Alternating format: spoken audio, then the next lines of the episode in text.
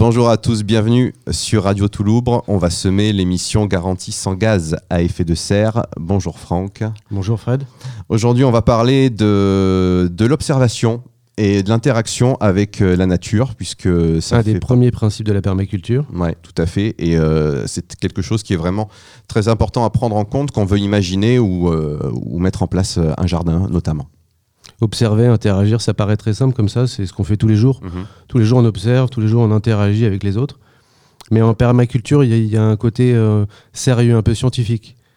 Il y a l'observation dans la contemplation de ce qui est beau, mais aussi dans la compréhension de la nature, de l'organisation du vivant.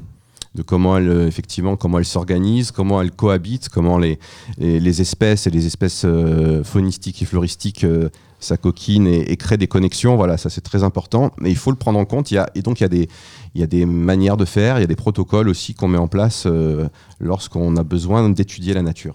Oui, on va observer pour récupérer des éléments qui vont être des informations qui vont nous aider à designer le terrain.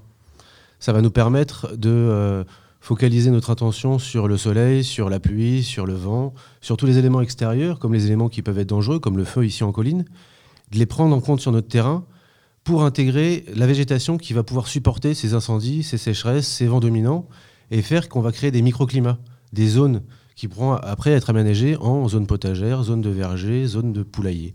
D'ailleurs, je crois que, Franck, tu voulais prendre l'exemple des oliviers. Oui, en colline, typiquement, on a des champs d'oliviers qui sont plantés de façon rectiligne dans un espace sauvage et qui subissent de plus en plus les aléas climatiques par les vents dominants justement et par des sécheresses récurrentes ou des manques en eau flagrants. Une observation fine du terrain pourrait permettre de déceler déjà une pente, un ensoleillement, qui pourrait nous permettre de déterminer par rapport à ce ruissellement, créer des bassins de rétention ou de travailler le sol pour retenir au maximum l'humidité. Un paillage du sol, créer des haies, réintroduire des micoucouliers ou des espèces qui sont naturelles au sein de l'oliveraie pour ramener de la verdure et des ombrages à certains endroits qui sont constamment en plein soleil.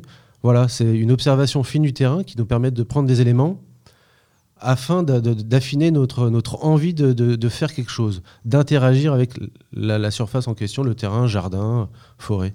Pour en terminer, effectivement, l'interaction, si on peut en parler, Franck, tu peux compléter, sur le fait que l'homme a eu des interactions et de mauvaises pratiques par rapport à l'environnement, à son environnement, et qui a pu aussi créer le déséquilibre. Donc interagir en conscience, c'est-à-dire en observant aussi le terrain, effectivement, et en voyant comment interagissent tous les éléments, permettent aussi de garder cet équilibre en place. C'est ça, c'est que dans les années 70, les précurseurs de la permaculture ont déjà mis le doigt sur la détérioration des écosystèmes par nos pratiques, par nos interactions. Et en permaculture, on va essayer d'interagir, pas du côté de la prédation ou du parasitisme, pour remettre des clichés, mais plus du côté de la symbiose ou du commensalisme.